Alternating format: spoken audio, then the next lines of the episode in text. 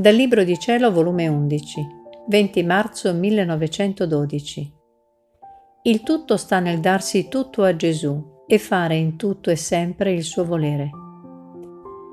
Trovandomi nel solito mio stato, il mio sempre amabile Gesù si faceva vedere tutto dolente e mi ha detto, Figlia mia, non lo vogliono capire che il tutto sta nel darsi tutto a me e fare in tutto e sempre il mio volere quando io ho ottenuto questo, io stesso vado spingendo le anime dicendo ad ognuna, Figlia mia, prendi questo gusto, questa comodità, questo sollievo, questo ristoro, con questa differenza, che prima di darsi tutto a me e di fare in tutto e sempre la mia volontà, se se li prendevano erano cose umane, invece dopo sono divine.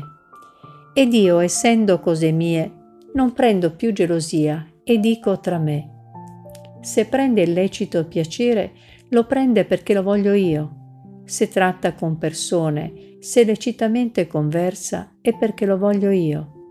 Se io non lo volessi, sarebbe pronta a smettere tutto. E per questo io metto le cose a sua disposizione, perché tutto ciò che fa è tutto effetto del mio volere, non più del suo. Dimmi, o oh figlia mia, che cosa ti è mancato da che ti desti tutta a me?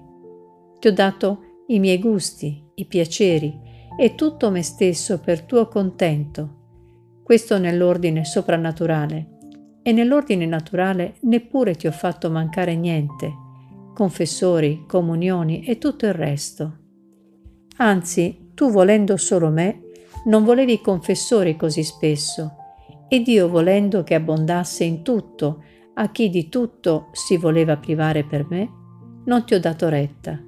Figlia, che dolore sento al mio cuore al vedere che le anime non lo vogliono comprendere, e anche quelle che si dicono le più buone,